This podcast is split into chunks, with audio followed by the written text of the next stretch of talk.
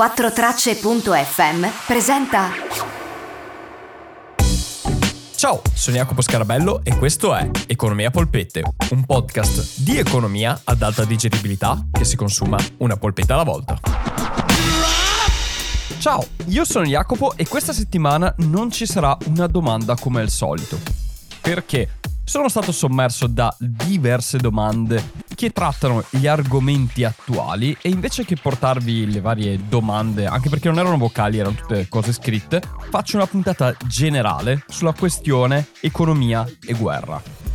So che è un argomento caldo, spero che passi presto, onestamente, però è un'ottima occasione per noi per capire tante cose, capire come l'economia funziona, e vedere anche un po' come l'economia e la situazione attuale è impattata da una guerra e come una guerra in passato poteva avere degli effetti e oggi ha degli effetti completamente diversi. Se uno si chiede perché le guerre una volta avevano degli effetti economici e ora hanno degli effetti diversi, beh, il motivo, banalmente parlando, è perché il mondo è cambiato radicalmente nella sua struttura di comunicazione e interazione fra gli stati e le persone e quindi ha cambiato radicalmente come l'economia è svolta. Perché se l'economia è basata sullo scambio, come dicevo in una puntata speciale di qualche anno fa, la puntata 32 speciale di Natale 2020, per essere più precisi, con l'evoluzione dell'uomo e della società e della cultura umana, beh, si è evoluto anche come scambiamo. Evolvendo come scambiamo e evolutasi come si è evoluta la produzione, e i processi produttivi, beh, una guerra oggi è diversa da una guerra negli anni 60, è diversa da una guerra negli anni 40 del secolo scorso e ancora di più dei secoli ancora prima. Ma vediamo una cosa per volta. Vorrei partire dalle varie domande che ho ricevuto, dandovi delle risposte secche e poi spiegandole in maniera più articolata. Quindi, raffica di domande e poi vi spiego il perché delle risposte. Ma la Nato ci guadagna a fare tutto questo? Guadagna economicamente a fare una guerra? La risposta è no. C'è un vantaggio economico a fare la guerra in generale? In questo momento storico, in particolare per l'Occidente, la risposta è no. Poi magari ci sarà qualche stato nel mondo che ha convenienza a fare la guerra, ma i paesi sviluppati non ne hanno convenienza. Ma come mai l'inflazione continua ad aumentare e per esempio il gas continua a aumentare sempre di più, ancora di più ora che c'è questa guerra. Diciamo che la risposta è la risposta a tutta questa puntata e quello che cercherò di spiegarvi. Ed è tutto legato al fatto che tutta l'economia è interconnessa e che mancano materie prime e risorse. Quindi, se si vanno a ridurre ancora più materie prime e risorse, i prezzi aumentano. E quindi potremmo aspettarci che ci sarà un'inflazione ancora più elevata. Mi sono arrivate anche domande del tipo ma se si usassero solo i bitcoin, non sarebbe meglio per contrastare questa inflazione che ci salverebbe anche in questo caso? La risposta è sempre no. La risposta è no perché i bitcoin o le criptovalute hanno un'emissione costante, hanno un'emissione fissa data dall'algoritmo e in queste situazioni di incertezza bisogna controllare la moneta in relazione agli eventi che avvengono. Gli eventi che avvengono stanno generando l'inflazione, non è la banca centrale che stampando tanta moneta genera l'inflazione, ma un'inflazione che nasce dall'offerta, e ora vediamo perché, e questo non verrebbe cambiato dalle criptovalute. Non ci sarebbe un effetto deflattivo se ci fossero le criptovalute. Quindi, se avessimo cripto e solo cose decentralizzate, in questo momento storico sarebbe ancora più difficile contrastare l'inflazione. Non per niente le banche centrali hanno fatto scelte diverse fra Stati Uniti e Europa perché ci sono condizioni economiche differenti, da una parte conviene fare una cosa, dall'altra un'altra diversa, per contrastare la stessa situazione di difficoltà e di inflazione. Se si usassero le cripto, non potresti discriminare fra Stato e Stato a seconda delle altre variabili economiche chi scelta prendere in relazione all'inflazione. Quindi non si potrebbe fare niente se non subirsela pregando Dio. In un certo senso è quello che succederà comunque per certi versi perché le banche centrali hanno abbastanza le mani legate, però, però possono in qualche modo intervenire, cosa che con le cripto non si potrebbe fare. Ora, dopo questa serie di domande, che sono quelle che mi sono arrivate più frequentemente, vediamo il perché di tutti i no precedenti e il perché la situazione è così complessa. Partiamo col vedere quali sono i pro e i contro di una guerra per l'economia in generale, a prescindere dalla situazione economica, dal contesto storico e economico in cui è inserita. Vediamo una guerra cosa può generare o distruggere. Partiamo prima con le cose a favore. Le cose a favore sono che una guerra aumenta la domanda perché sostanzialmente se si devono costruire nuovi armamenti, si devono inviare truppe, quello che è, aumenterà la spesa pubblica e spendendo la spesa pubblica di più aumenterà la domanda. Ci saranno più richieste di determinate cose che possono essere dagli armamenti al cibo, ad altre cose legate alla produzione militare diretta e indiretta, tutta la filiera diciamo, militare. La spesa militare aumenta, aumentando la spesa militare aumenta la domanda di quelle cose lì. Quindi calerà la disoccupazione, perché ci sarà bisogno di più persone per costruire più cose, per star dietro alla maggior domanda. Quindi, quando c'è una guerra, più spesa pubblica, più spesa pubblica uguale più domanda da parte dello Stato, quindi più produzione, quindi meno disoccupazione. Tutto molto bello. Ed è di fatti interessante e positivo in situazioni in cui c'è una crisi della domanda, come è stata per esempio nella seconda guerra mondiale, in cui questo ha generato effettivamente una spinta economica perché mancava la domanda. Quali sono le cose negative invece? Beh, per le cose negative dipende dove siamo, nel senso che se siamo uno Stato che è in guerra attivamente e viene anche bombardato, le cose sono diverse rispetto ad essere uno Stato che è nel conflitto ma che non subisce un'aggressione diretta e quindi bombardamenti. In sostanza c'è una differenza fra Russia e Ucraina e gli altri stati che stanno partecipando in maniera esterna alla guerra. Ok, vediamo gli effetti prima in uno stato come l'Ucraina che sta subendo la guerra, poi in uno come la Russia che l'ha causata ed infine degli stati come l'Italia che sono esterni al momento e si spera anche in futuro a questa guerra e che intervengono in maniera indiretta. Allora, quando si subisce la guerra cosa succede? Beh, che viene bombardato e quindi vengono distrutti i palazzi. E oltre a distruggere palazzi ci sono anche perdite di vite umane. Di conseguenza i costi economici, perché stiamo parlando di quelli, sono dei palazzi distrutti e della minor forza lavoro che avrai. Oltre a quello, tutte le attività commerciali, o perlomeno buona parte delle attività commerciali sono sospese e la vita normale è sospesa e questo ha un impatto su tutte quelle attività commerciali, su chi ce li ha, sulla produzione, sull'economia in generale, quindi ci sarà un impatto anche sul prodotto interno lordo, quindi sul PIL della nazione, perché l'economia verrà in qualche modo sospesa o rallentata. E si genererà di contro della disoccupazione da quei tipi di lavori che non possono essere fatti e che non vengono visti come una necessità.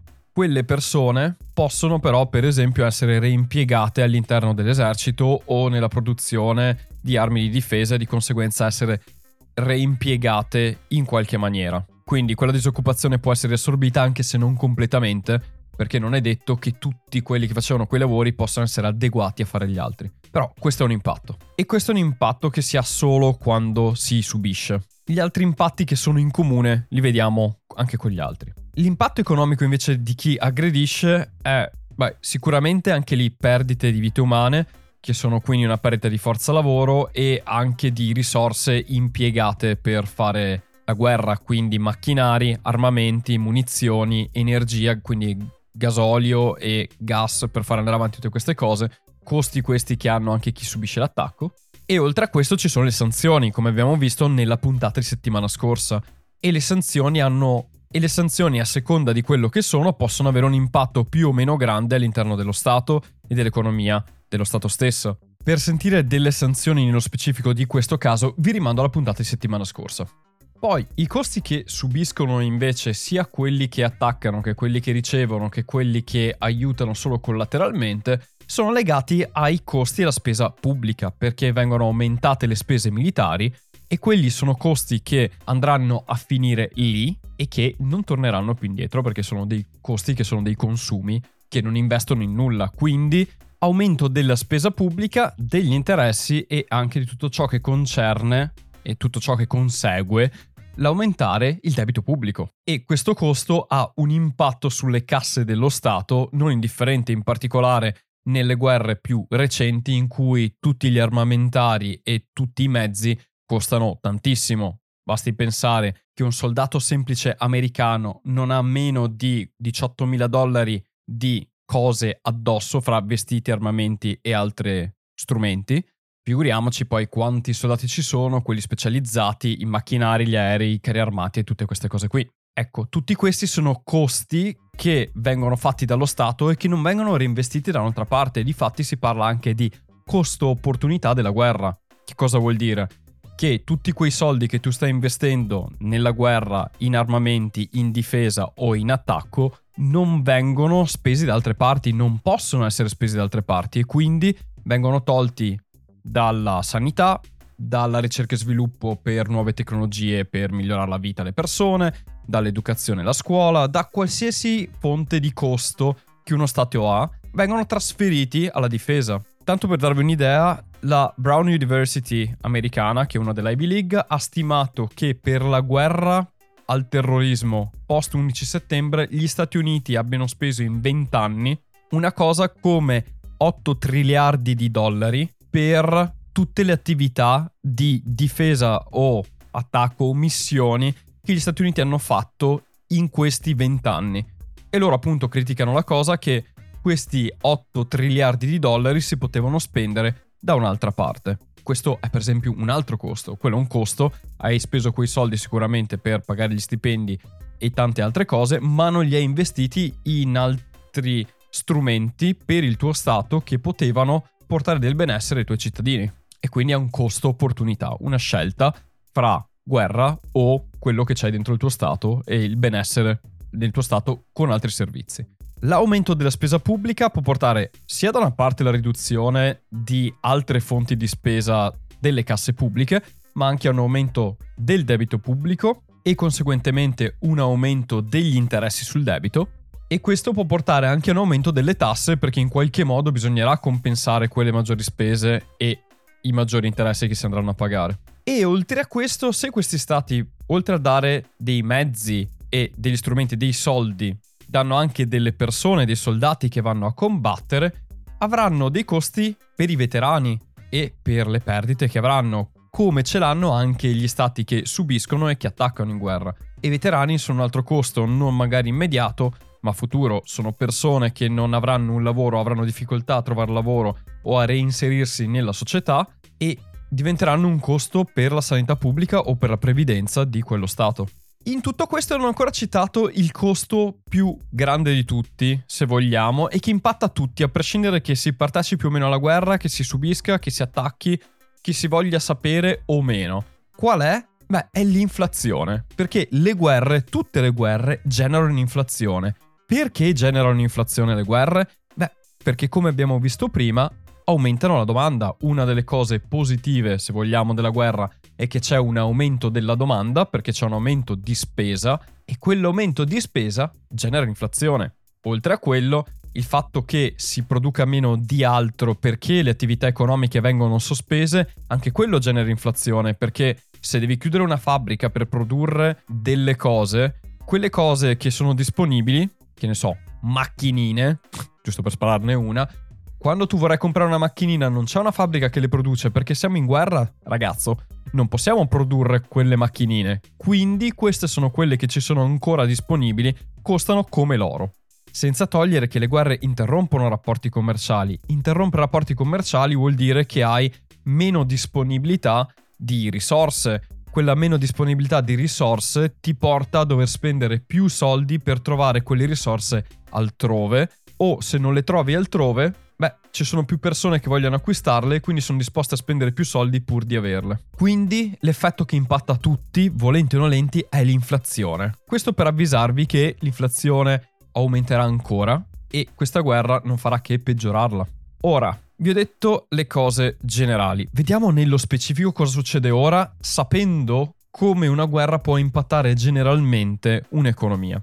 Ora, in che situazione siamo in questo momento storico? Beh, in questo momento storico abbiamo ancora problemi con le materie prime, che secondo gli analisti si sarebbe dovuto risolvere forse nel 2023 avanzato, quindi non nel 2022. C'è ancora una crisi energetica in atto in cui già prima che questa guerra scoppiasse i prezzi del gas e delle materie prime energetiche stava aumentando in maniera allucinante perché la domanda di energia è molto più alta di quello che si può produrre energia per motivi che hanno origine già da anni e in particolare l'ultimo tassello è stato la pandemia, ma se volete parleremo del problema energetico un'altra volta.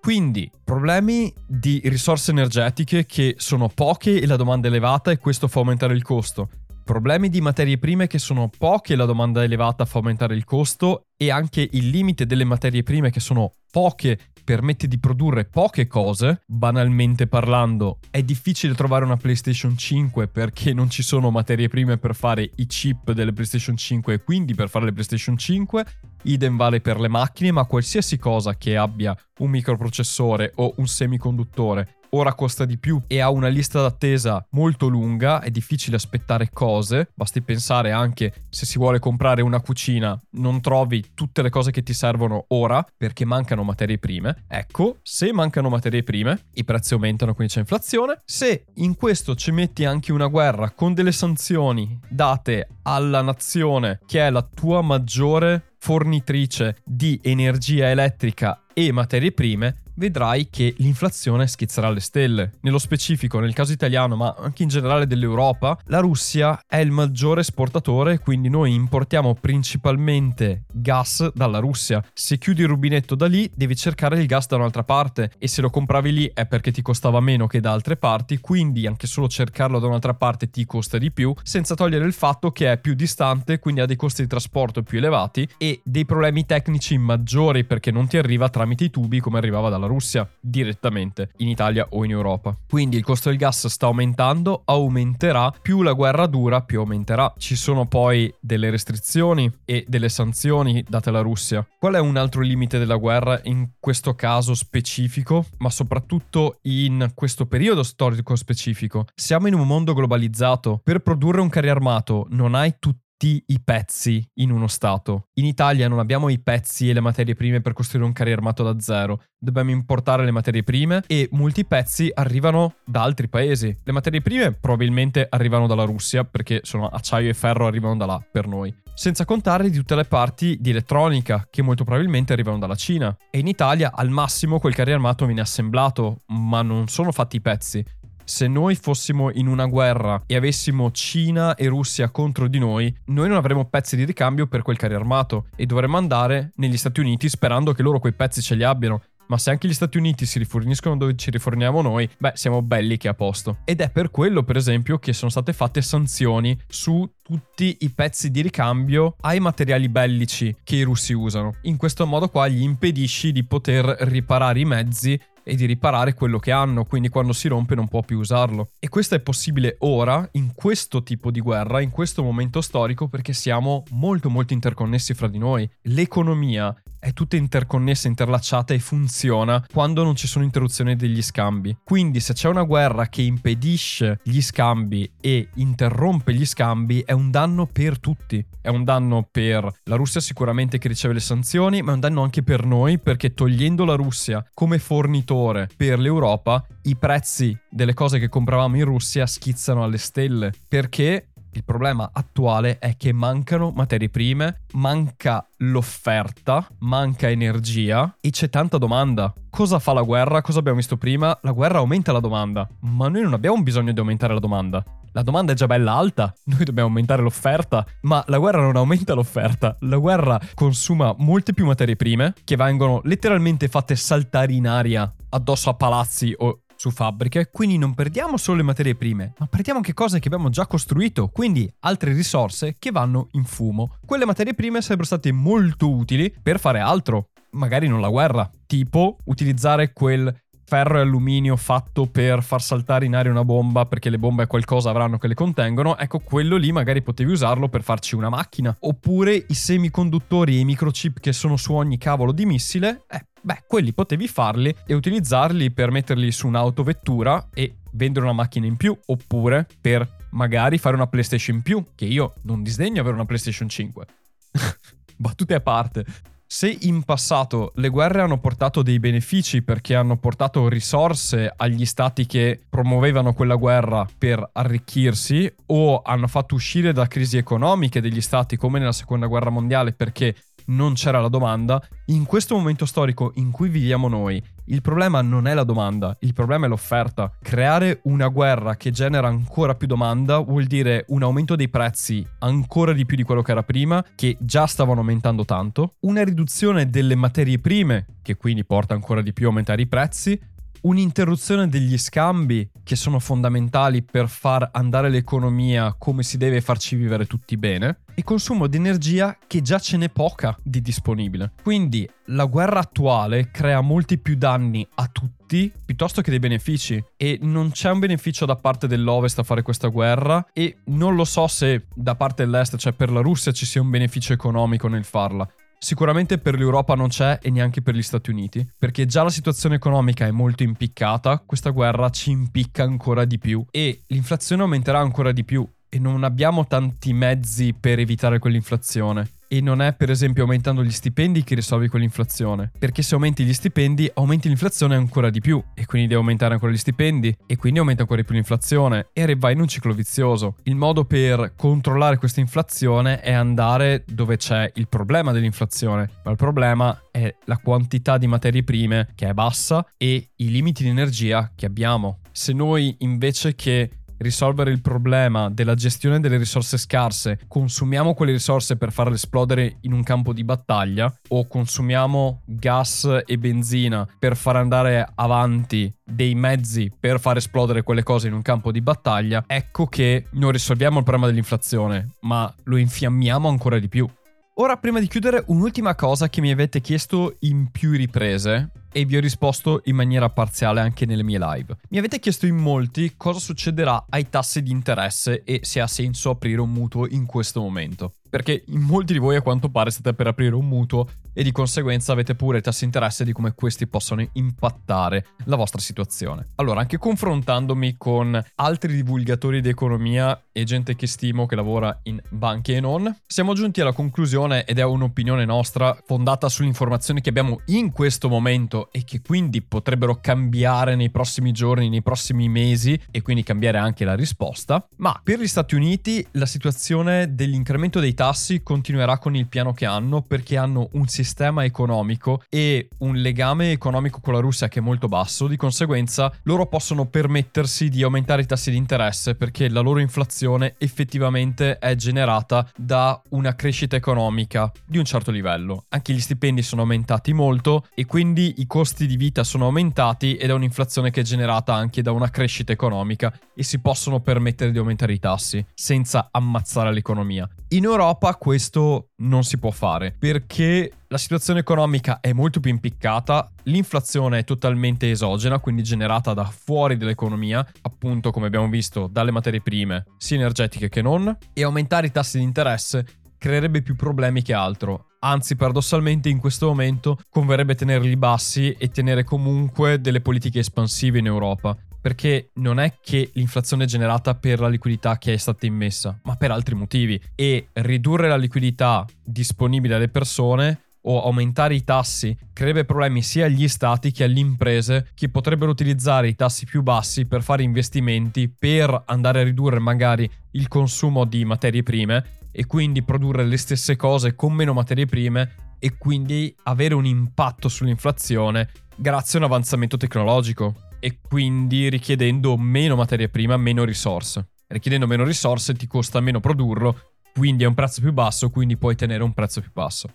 Quindi in Europa i tassi di interesse almeno per il 2022 dubito che verranno toccati e questa mi sembra un'opinione abbastanza condivisa fra le voci che ho sentito. Mentre gli Stati Uniti continueranno nella loro progressione come hanno già fatto e anche il Regno Unito. Quindi c'è una divergenza fra Stati Uniti e Europa su come si affronta la questione dei tassi. Ergo, per quest'anno i tassi non dovrebbero essere impattati per la questione mutui. Perlomeno quelli a breve, quelli a lungo non ci metto la mano sul fuoco. E anche risottolineo che questo è quello che si può dedurre dalle informazioni che abbiamo ad oggi. Se le cose degenerano o cambiano rispetto alla situazione attuale, ecco che la mia risposta potrebbe cambiare. Quindi mi raccomando, sempre, ogni cosa dipende dagli eventi che si hanno, le informazioni che si hanno in quel momento. Queste sono le informazioni che abbiamo ora, questa è la risposta che posso darvi ora. Se volete delle risposte più aggiornate quando è ora, beh, venite alle live, fatemi le domande e gli avrete la risposta aggiornata con le condizioni di quel momento. E così vi ho risposto anche sulla questione dei tassi. Ragazzi è stata una puntata lunghissima, grazie mille per avermi ascoltato fino a qui. Io vi ricordo che se avete domande mandatemele su Instagram in vocale al profilo di Economia Polpette. Se volete comunicare con me e con il resto della community venite sul gruppo di Telegram. Se volete sentire cose aggiornate, beh partecipate alle live o guardatevi i video che pubblico o su TikTok o su Instagram. Tutti i profili, tutti i canali sono Economia a Polpette. Giusto prima di chiudere vorrei scusarmi con tutti quelli che mi hanno mandato domande e le sentiranno più indifferite rispetto a quello che dovevano perché ho messo queste puntate speciali in mezzo per la questione della guerra.